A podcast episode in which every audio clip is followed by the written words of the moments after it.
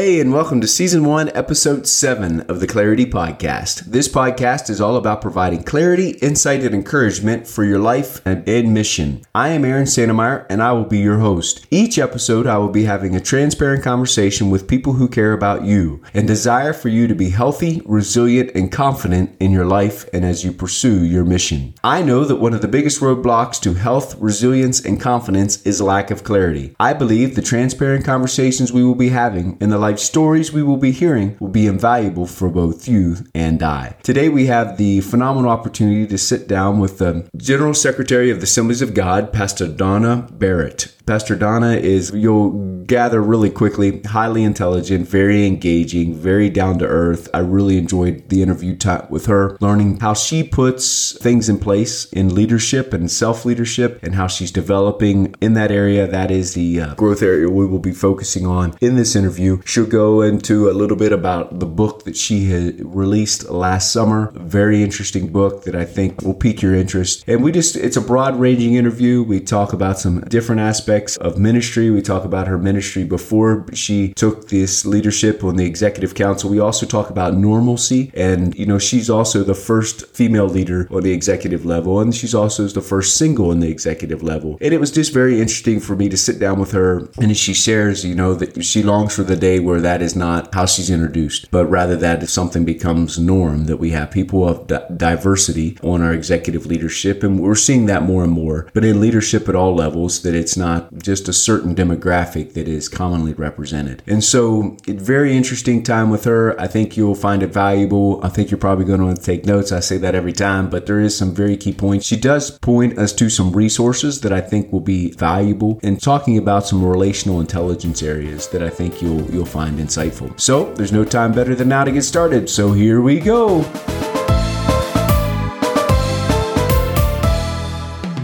Well, it's so exciting to be here today with Pastor Donna Barrett and on the Clarity Podcast, where we look to find clarity in the midst of ambiguity in our life and in our mission. Pastor Donna, we're so excited to have you with us today. Could you share a little bit? Most of the listeners know who you are because you're one of our major leaders, but maybe there's some listeners that do not know as much about you. Could you share a little bit about your story and how you're serving in the Assemblies of God today? Yeah. Hi, Aaron. It's a privilege to be with you. And boy, I love technology that lets us just bridge the miles across the ocean. Uh, it's a For joy sure. to be with you. I have the privilege right now. My assignment from the Lord is to serve as the General Secretary for the Assemblies of God. So, six of us make up the executive leadership team, together with our superintendent, the assistant superintendent, the general treasurer, the general secretary, myself, and then our Assembly of God World Missions Director, Greg Mundis, and our Assemblies of God U.S. Missions Malcolm Burleigh. So I've been here for about 20 months in this assignment. Prior to that, I was a pastor for 33 years in Ohio. I served in a law office as a paralegal for seven years. Then I was a youth pastor for 10 years at Highway Tabernacle in Youngstown, Ohio, and then an associate pastor for seven years at Bethel Temple in Parma, Ohio, which is in the Cleveland area. That church helped me plant a church, Rockside Church, in a suburb of Cleveland. And I pastored there for about 15 years before coming to Springfield, Missouri to work in the national office. That's exciting. Can you tell us just a little bit about that transition from being a pastor to the national office? Yeah, everything I do is different. it's like turning your world upside down. Some of the things that are similar is that we're always pastoring people. In this setting, I'm more in touch with district secretaries and district superintendents. Instead of preaching to the same congregation every week, I'm now public speaking out in uh, traveling opportunities. So I still get to speak, I still get to pastor people, and our office pretty much counts things and signs things uh, okay. here in the secretary office. We steward the 38,000 credentials that are held by our ministers across the nation and around the world. And then we charter churches and churches. We have 13,000 churches that we steward. So it's a very different role, but it's still a part of the body of Christ. And I liken it to the skeleton of the body. We are the structure so that the other parts can affix themselves to it and keep us legal and structured and well cared for.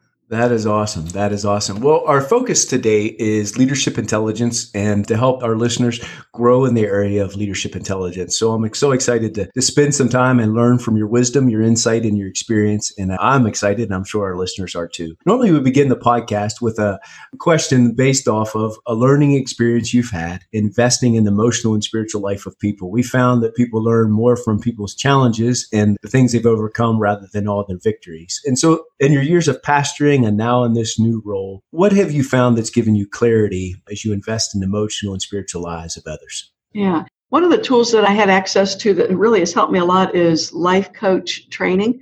As a pastor over the years, sometimes you just learn on the job training and you fumble your way through and there's not a whole lot of schooling for the things we do no matter how much academic education you get and i found life coaching to be different than counseling in that counseling is sharing with someone else what you know that they need. And it's different than mentoring, which is saying, follow me as I follow Christ. But life coaching is powerful questioning that draws out the answer from the coaching client. And I really enjoyed taking that training and kind of use those skills now. And it's something I wish I had when I was starting out in pastoral ministry because it's such a good skill that really works well in any setting.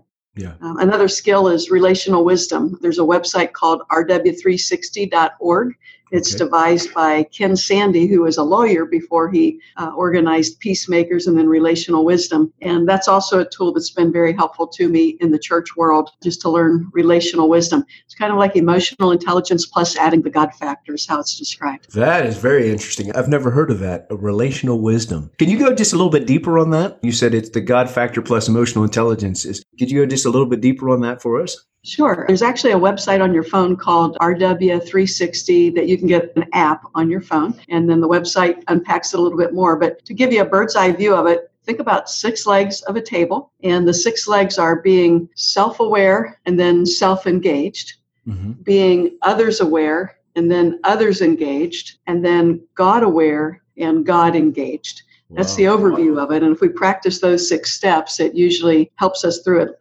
Can I give you a quick example? Yeah, for sure. So a young student was getting ready to go on a short-term missions trip and you know she said, "I'm dating this guy. We're both going on the trip. I want to break it off before we go so that we can just go as colleagues." So the relational wisdom coach said, "Well, how do you plan to do that?" Well, I'm going to send him a text message and tell him it's over. Ouch.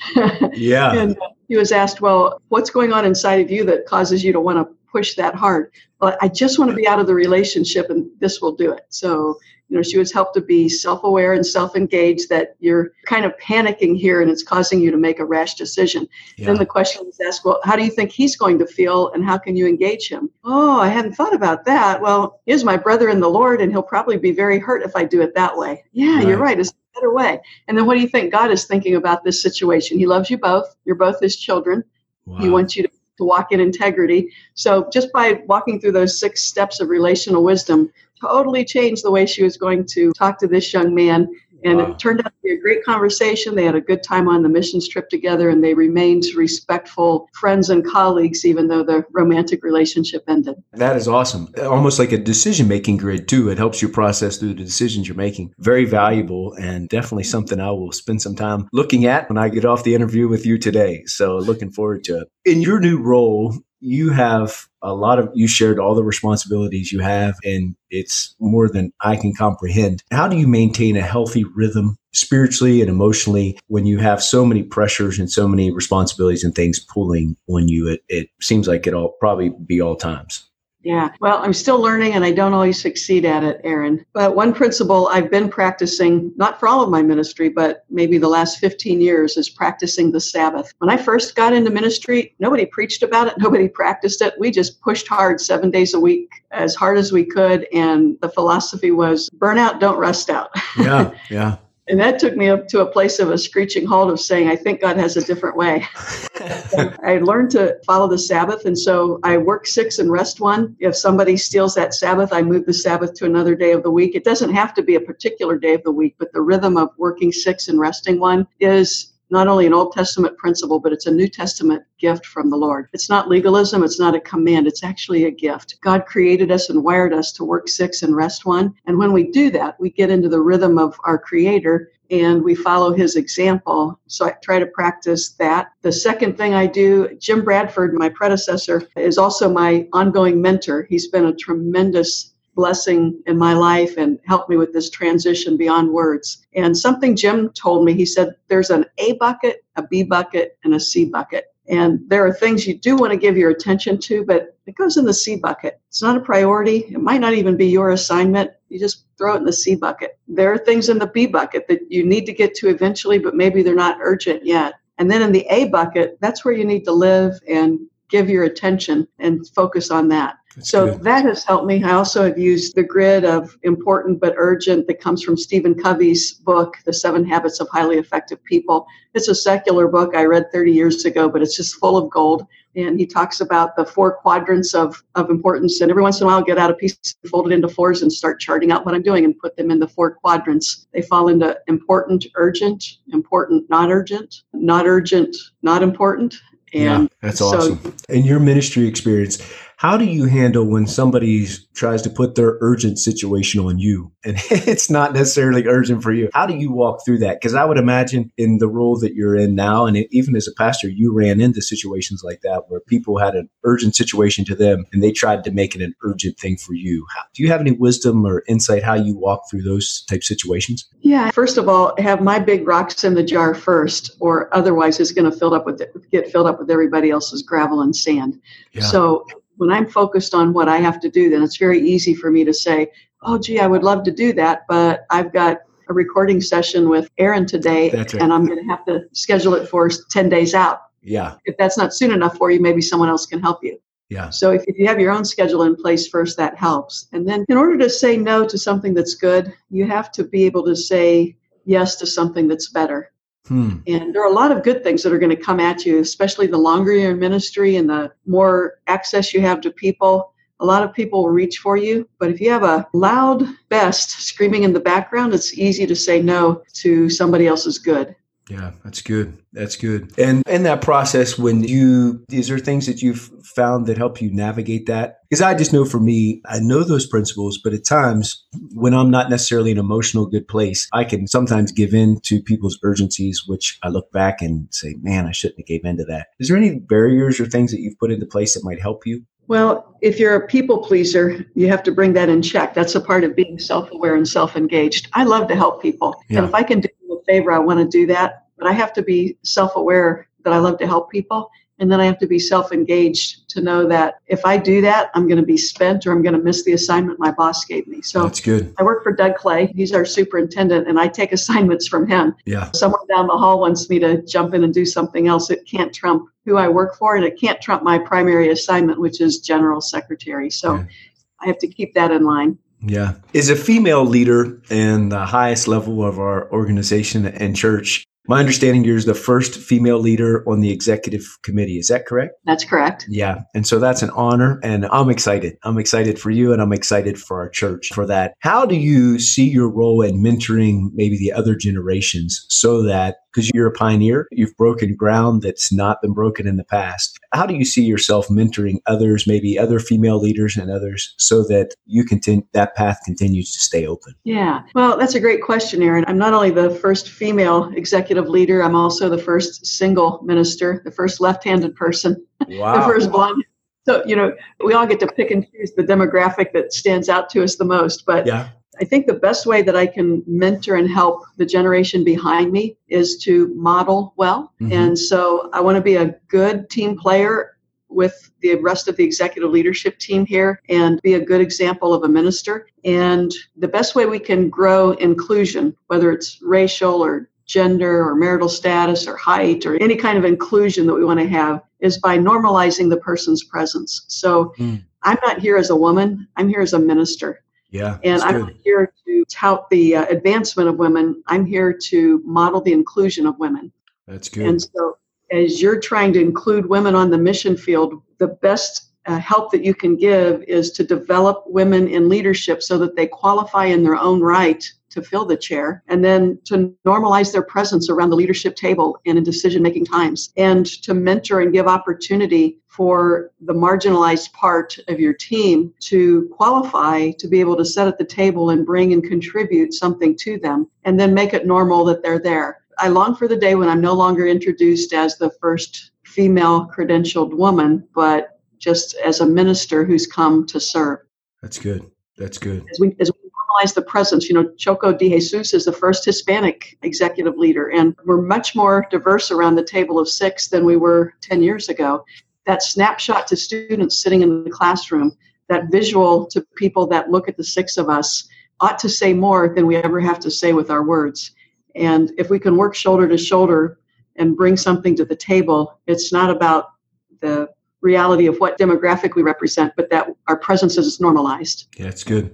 And so, what steps do you think you shared about that normalizing? Two things. One, you talked about being single. Is there some insights you can provide? You know, I'm a married man. I know I have blind spots. What can I do to help normalize or I don't know how to phrase the question, but I know I have blind spots. And what are some things I can do to help bring inclusion at the table. As you said, you don't want to be known as the first female leader necessarily, but you want to make that normalize that. What can I do for females and what can I do for singles? Wisdom and guidance you would have for us. Well, first of all, just that you're asking the question is a huge first step. And, you know, being self aware and self engaged to realize that you are in a world of married male Caucasian that causes you to have to be engaged about what that means to you and what blind spots that creates then be curious about the other person, ask questions, don't make preconceived ideas about them. We all assume that single people are lonely or make assumptions about the other group that may or may not be true because every person is an individual. So that's good.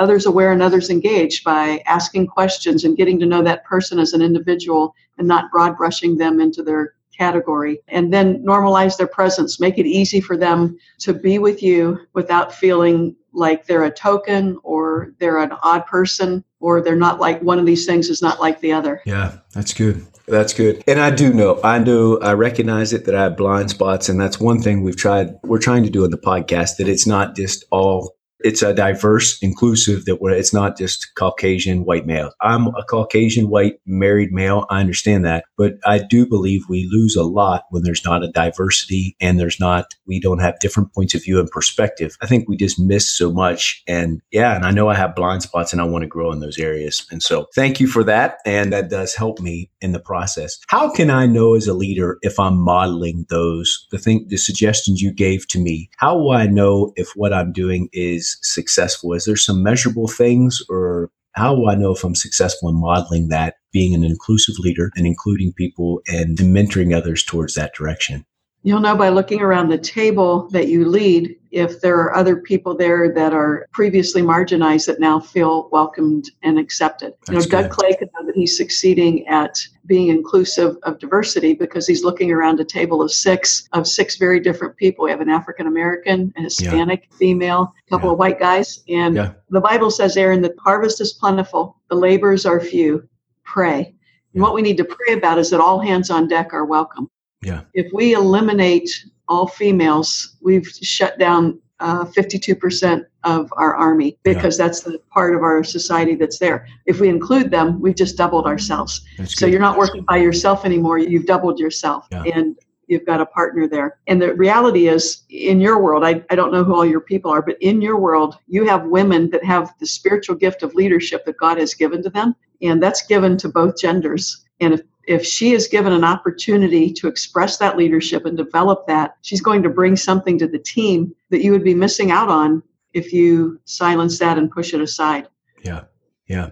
And do you feel like that we're moving forward in that direction and that we're not silencing and pushing it to the side maybe we were 30 years ago? Do you feel we're making some progress in that area? I feel the place we're not making progress is at the grassroots level of developing leadership, giving opportunity, and seeing women around our on our church boards at the local level, on our mission field at the local level.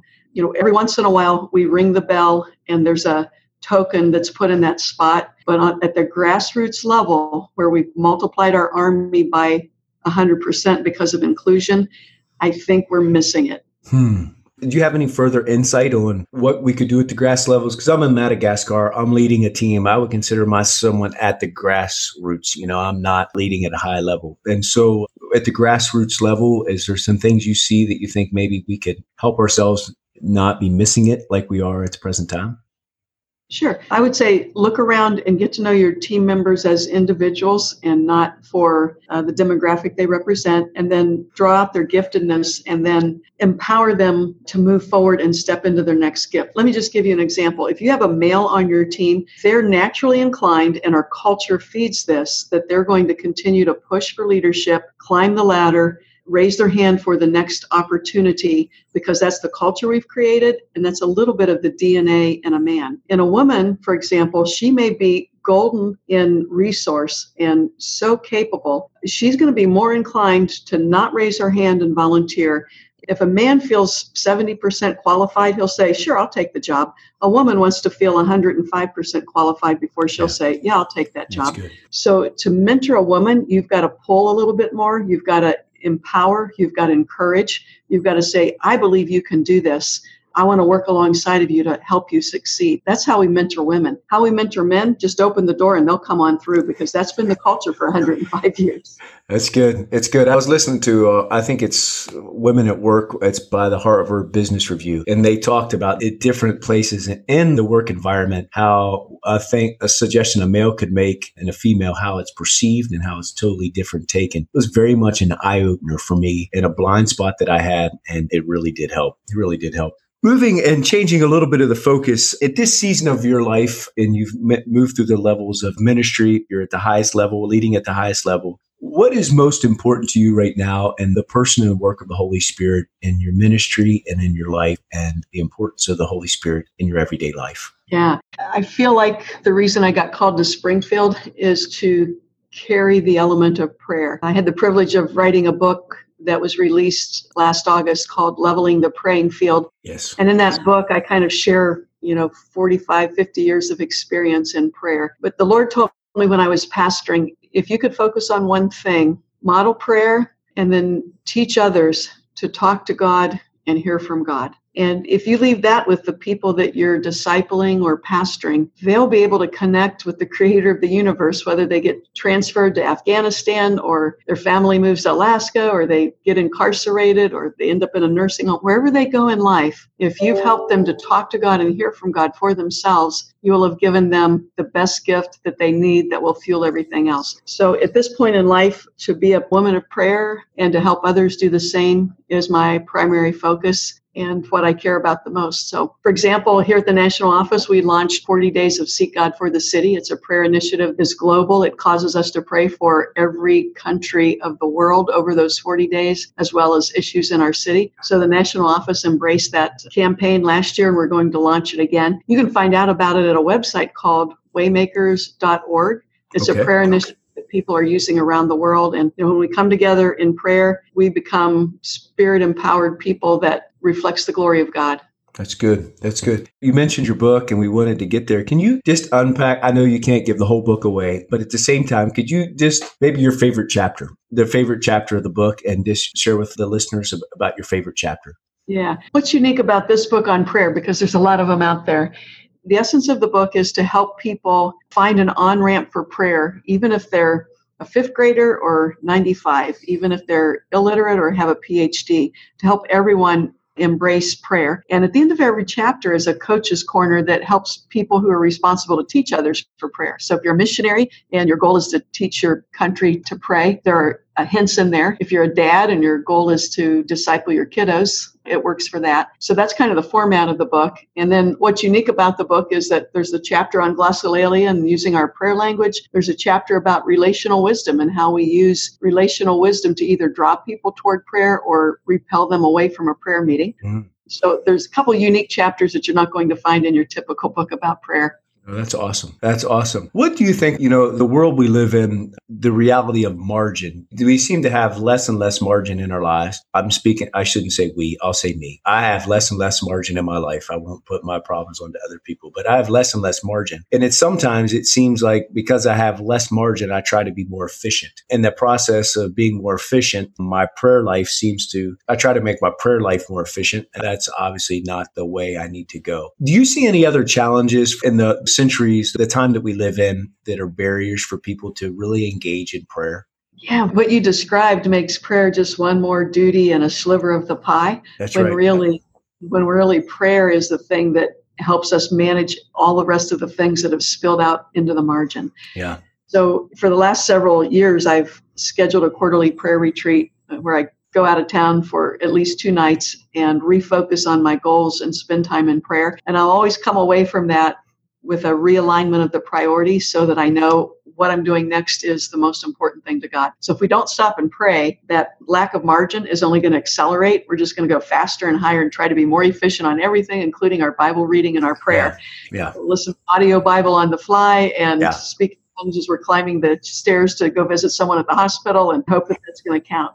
Yeah. But prayer is really about a relationship with Jesus and listening to him on what did I do this week that offended you? What can I do next week that's going to be a highest priority to you? And just kind of having a staff meeting with the creator of our soul so that we're talking and understanding how to do the margin.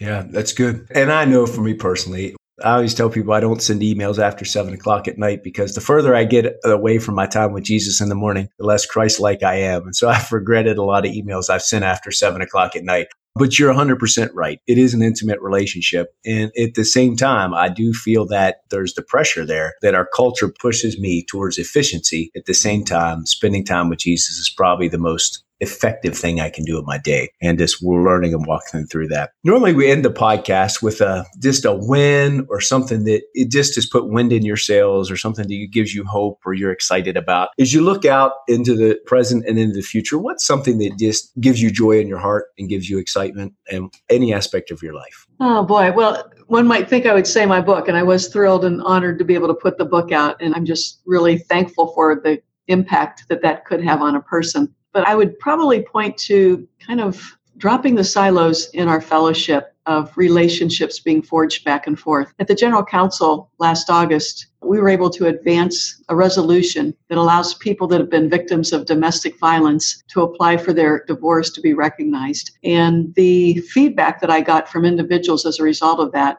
warmed my heart. Hmm. The stories that people told me of what they have lived through and how they've had to manage because there wasn't a provision or recognition for help for them when they've been in domestic violence was very encouraging.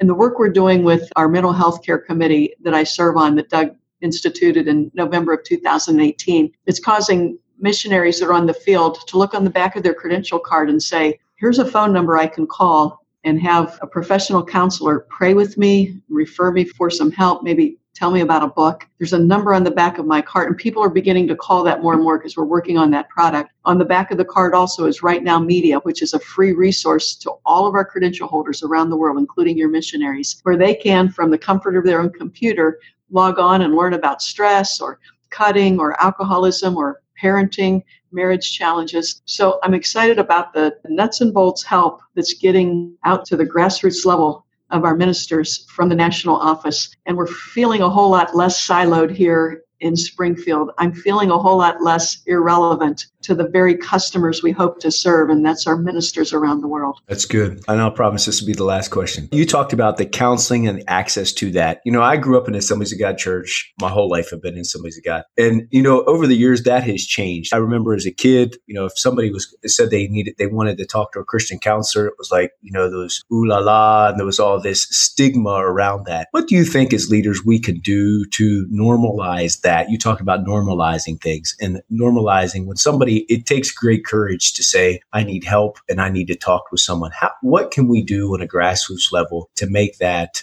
very clear to people that it takes great courage to reach out? It's not a weakness to reach out and ask for help, but it's actually great courage. What can we do on a grassroots level a grassroots level do you think? Share your own experience. I've had a counselor before. I have a counselor on speed dial. I'm, I'm not. A, I have a life coach on speed dial. I need others in my life, and I publicly share that. Several of our other team members have publicly shared that as well. So that's the first step. Secondly, commonly talk about it. When a friend in a small group of mine was talking about some stressors, all of us, hey, when are you going to make an appointment to see a counselor? And just normalizing it. You're right. It used to be a thing of, oh, is it really that bad? When we would yeah. talk about calling Emerge. Yeah. but now I call Emerge on the back of my card for resources or to ask questions about a pastoral counseling case that I have. And we're normalizing it more and more. Robert and Pamela Crosby are the new presidents of Emerge Ministry. They are touring the country and doing the best they can to be accessible. We've got a committee that's working hard to normalize it, called to serve that comes out of my office. We have a counselor writing each time. And I would just encourage your missionaries, the spouse, the family, take advantage of that. We're paying for it. It's free to them.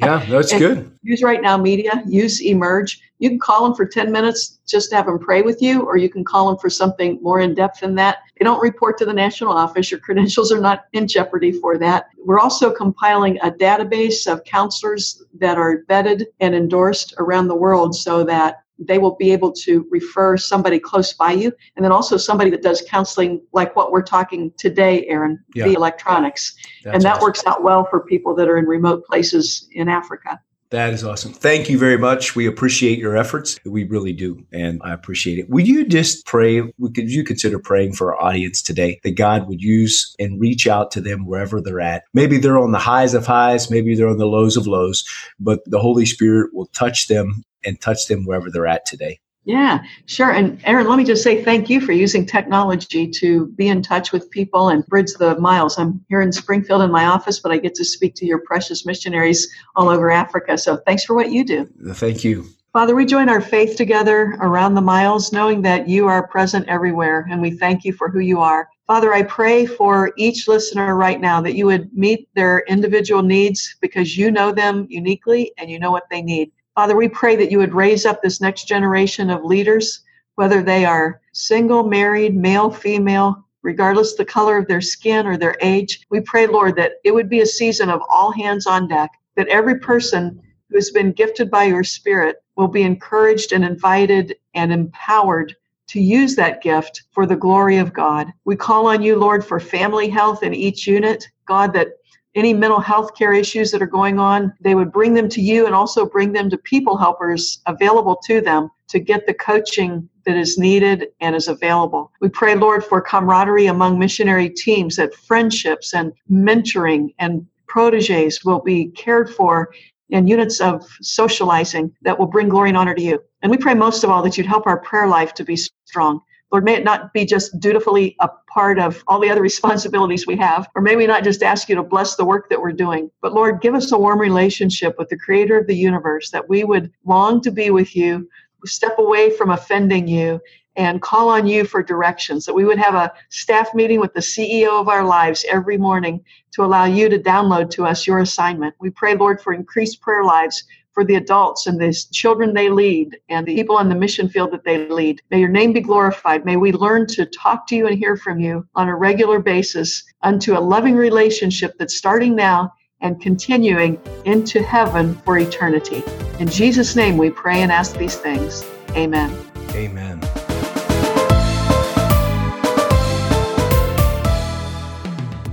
Well, I knew that our time with Pastor Donna would be interesting, it would be insightful, it'd be valuable for you and also for me. Some key takeaway points that I took from our time, there were many, and we can't go through them all here at the end, but there's many that I took away. One was just her love and desire desire for people to go deeper in prayer and some of the initiatives that she's launching to encourage people to that end. And that kind of goes in line with her book, um, Leveling the Praying Field, and the strategic nature of that book, too, that it's not just a book and her writing, but some specific activities that she outlines in that I thought was valuable. The other thing, as I mentioned in the intro, was also the way that she's looking to normalize diversity within our denomination and also on the local level. She pointed that out that, you know, a lot of times we're seeing it on the executive level level, but what's going on on the local level. And I think she gave us some valuable insight on what that can look like. Maybe that's on our teams in Africa, maybe that's on a, in a business, maybe that wherever you're at, what does it look like to have a diversified team and have those different perspectives pointing in and speaking into situations? I um, also found it very valuable when she began to just talk about some certain things that she puts in place in her life and how she prioritizes the Sabbath, how she marks that off. That was very interesting. And then the last thing was when she began to talk about singles, some of the preconceived ideas that we have about singles, and it really made me realize realize that I do have some blind spots, some some areas that I need to